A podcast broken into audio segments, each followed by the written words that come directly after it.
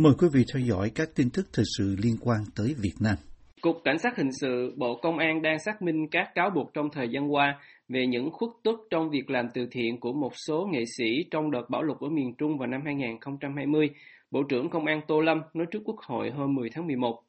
Ông Lâm cho biết là công an đang phối hợp với các ngân hàng rà soát các tài khoản dùng để quyên tiền từ thiện.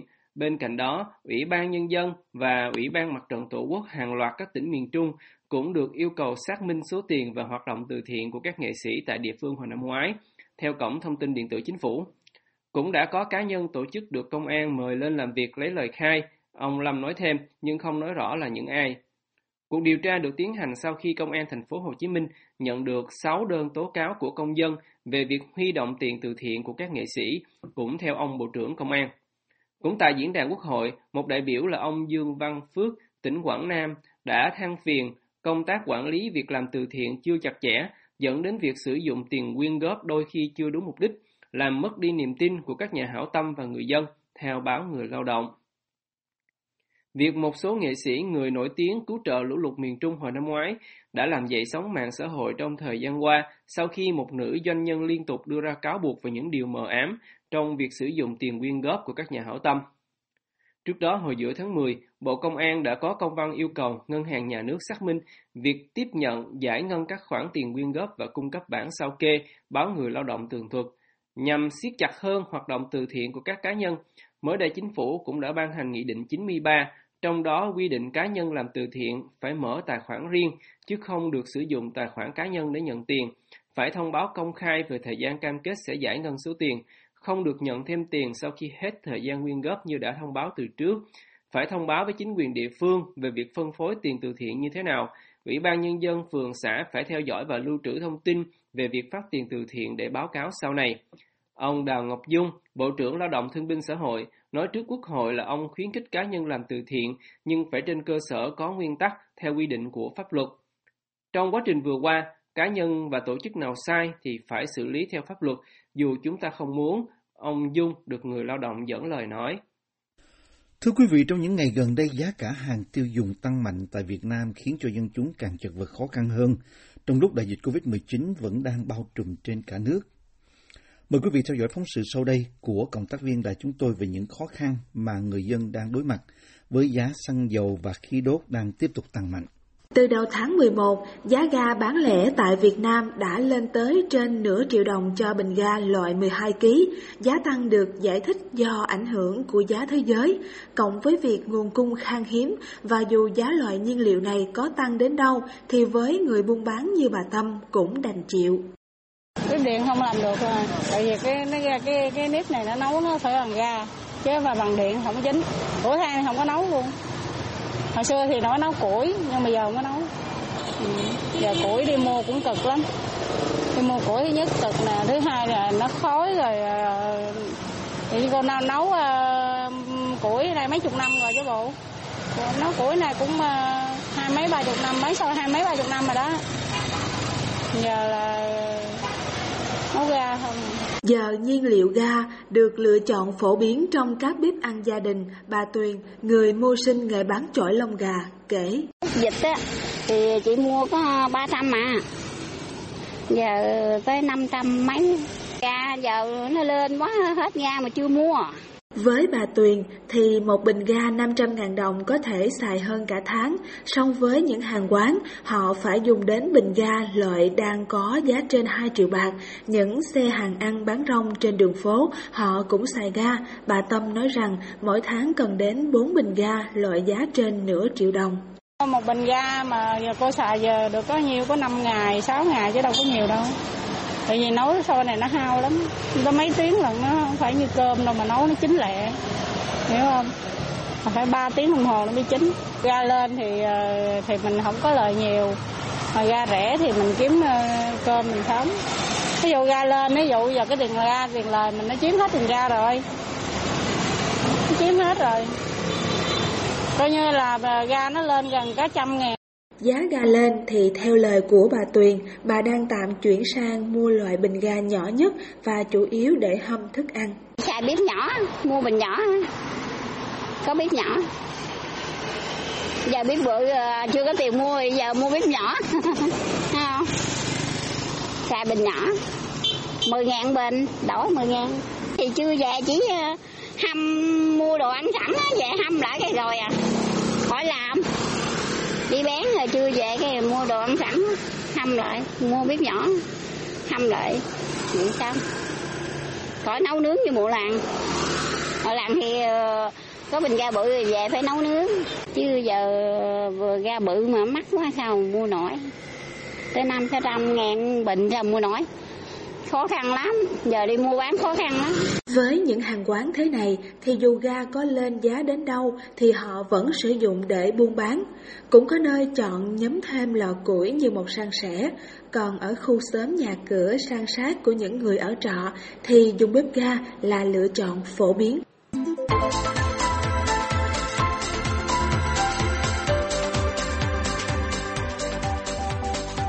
Việc Tổng thống Joe Biden dự thượng đỉnh với ASEAN ngay trong năm đầu tiên nắm quyền cho thấy quyết tâm củng cố vị thế của Mỹ trong khu vực vốn đã bị suy yếu sau 4 năm và là bước đi hiệu quả để đối phó với ảnh hưởng ngày càng tăng của Bắc Kinh, các phân tích gia nhận định.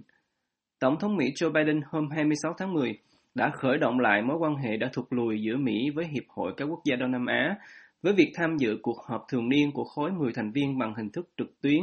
Tại cuộc họp, ông đã loan báo khoản ngân quỹ 102 triệu đô la để mở rộng quan hệ đối tác chiến lược của Mỹ ở khu vực Ấn Độ Dương-Thái Bình Dương.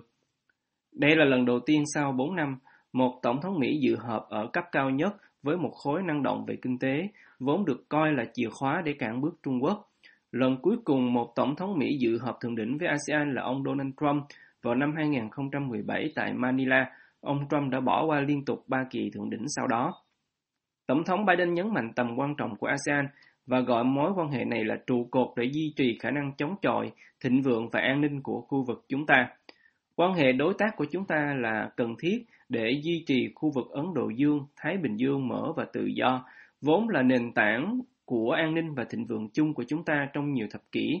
Ông Biden phát biểu từ Nhà Trắng khi các nhà lãnh đạo ASEAN lắng nghe, và Mỹ ủng hộ mạnh mẽ triển vọng của ASEAN về khu vực Ấn Độ Dương-Thái Bình Dương và trật tự khu vực dựa trên luật pháp.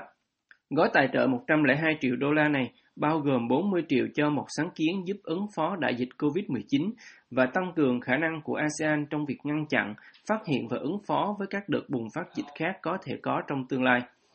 Ngoài ra, 20,5 triệu sẽ tài trợ cho việc giảm thiểu tác động của biến đổi khí hậu và 20 triệu sẽ hỗ trợ hợp tác về thương mại và đổi mới, còn 17,5 triệu đô la dành cho các dự án giáo dục và 4 triệu là để thúc đẩy bình đẳng giới. Ông Mark Milley, Phó Chủ tịch cấp cao về chính sách tại Hội đồng Kinh doanh Mỹ ASEAN, nói với VOA ông hoan nghênh sự tái can dự của ông Biden. Chúng ta đang nói về một khu vực mà đến năm 2030 sẽ là một trong những nền kinh tế khu vực lớn nhất thế giới, ông cho biết. Mặc dù được xem là giúp đảm bảo an ninh khu vực trước tham vọng gia tăng của Trung Quốc, Washington đang tụt hậu so với Bắc Kinh về quan hệ kinh tế với các nước ASEAN.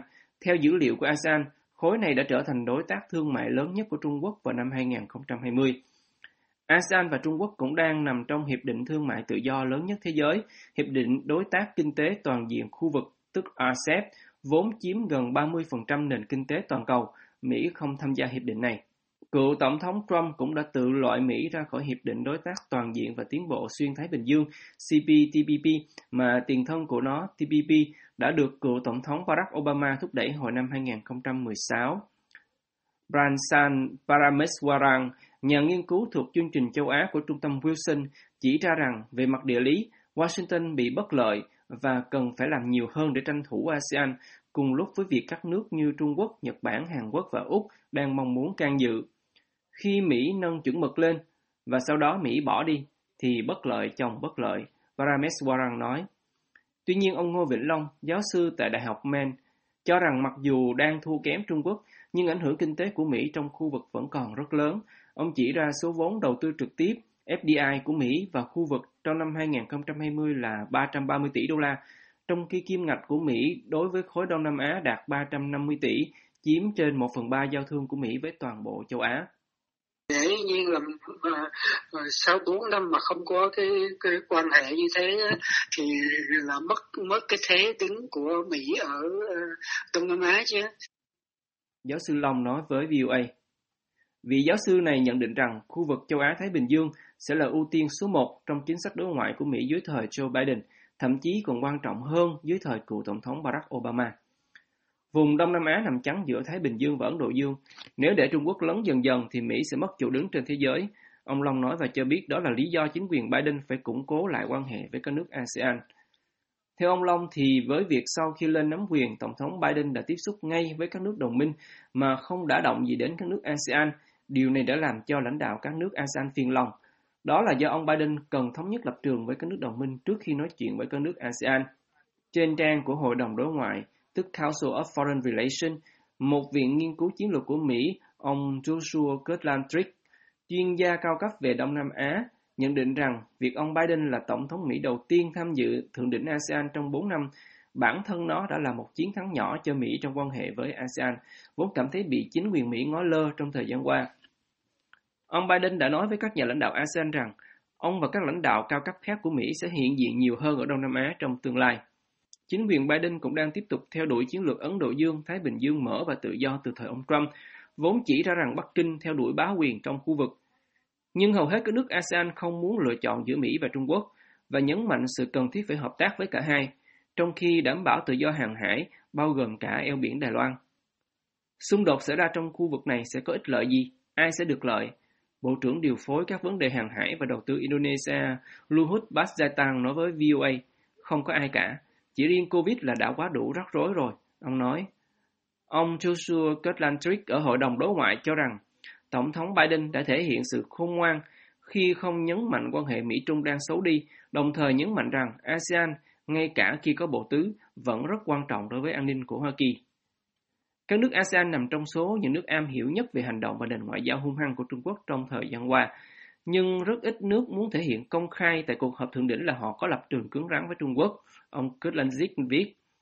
Về phần mình, giáo sư Ngô Vĩnh Long cho rằng các bước đi của ông Biden tại ASEAN đều nhằm chống lại ảnh hưởng của Trung Quốc trong khu vực, có điều không nói ra công khai.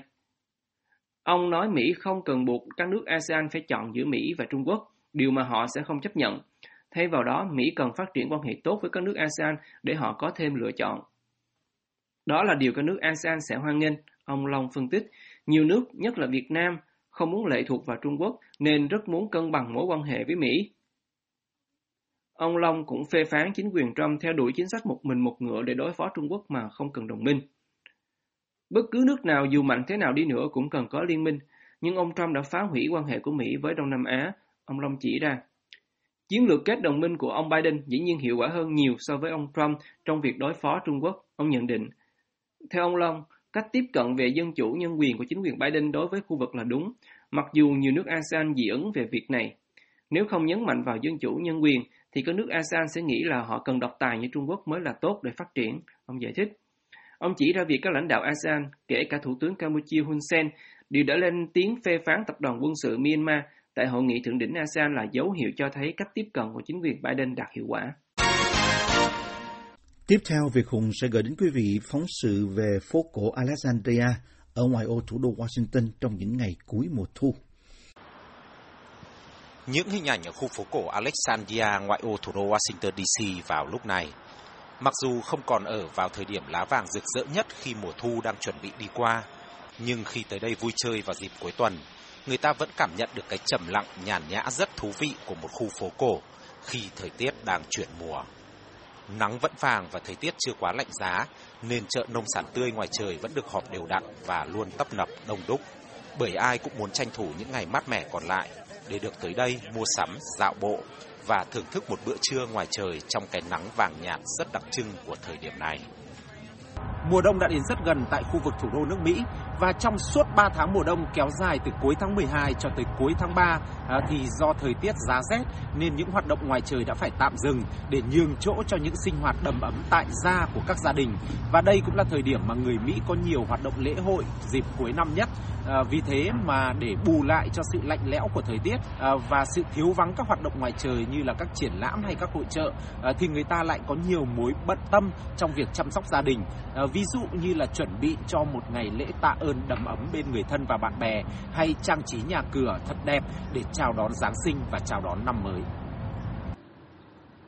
Vào thời điểm này dạo quanh các con phố ở khu vực thủ đô nước Mỹ thì nhiều cửa tiệm và cả nhà dân ngay sau lễ Halloween vào cuối tháng 10 đã bắt đầu chuẩn bị trang trí nhà cửa chào đón Giáng sinh. Vì thế mà các mặt hàng này cũng đã được bày bán rất phong phú tại hầu khắp các cửa tiệm và khu chợ thực phẩm, nơi các gia đình có thể vừa đi chợ, vừa ghé qua mua sớm một vài món đồ trang trí. Việc trang trí nhà cửa trong dịp cuối năm luôn được người Mỹ coi trọng vì đây không chỉ là dịp lễ lớn trong năm mà sự lung linh và đầy màu sắc của những bóng đèn màu cùng cây thông Noel còn đem đến một không khí đầm ấm, háo hức cho cả gia đình trong những ngày đông. Và người ta đã chuẩn bị mua sắm ngay từ bây giờ để không bị hết hàng khi mua quá trễ. Sau một mùa xuân với hoa anh đào và những hội trợ nghệ thuật luôn đông đúc người tới thưởng lãm và mua sắm, một mùa hè với đầy ắp những sinh hoạt ngoài trời, hoạt động du lịch, tắm biển và nghỉ dưỡng, một mùa thu với thú vui ngắm lá vàng và thưởng thức những ly cà phê, những bữa trưa bên người thân và bạn bè trong một cái không khí trong lành mát mẻ, thì giờ đây người Mỹ lại đang tất bật chuẩn bị cho một ngày lễ tạ ơn đầm ấm và chuẩn bị trang trí nhà cửa cho ngày lễ Giáng sinh và chào đón năm mới. Guồng quay tất bật bốn mùa khiến cho phần lớn mọi người đều cảm thấy bận rộn và mỗi người đều tìm thấy thú vui của riêng mình bất kể thời tiết như thế nào, kể cả trong những ngày đông lạnh giá khi mà người ta ngại bước chân ra khỏi nhà. Mùa đông năm nay khi dịch bệnh Covid đang dần được kiểm soát tại Mỹ, nhiều gia đình đã chuẩn bị sẵn những chương trình tụ họp gặp gỡ bạn bè và người thân sau một mùa Giáng sinh lặng lẽ năm ngoái khi đại dịch Covid hoành hành dữ dội tại Mỹ. Còn vào thời điểm này khi thu đã muộn nhưng cái lạnh giá của mùa đông lại chưa tới thì nhiều hoạt động ngoài trời vẫn được người ta tranh thủ tổ chức, thu hút nhiều người tới tham dự trước khi họ dành chọn những ngày lễ cuối năm cho gia đình và người thân và chờ đến mùa hoa anh đào năm tới để lại được chào đón một mùa hoa rực rỡ và những hội trợ nghệ thuật khi tiết trời ấm áp trở lại.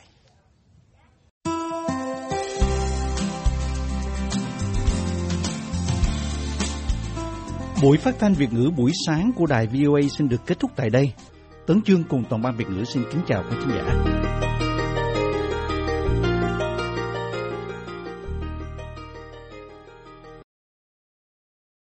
This program has come to you from the Voice of America, Washington.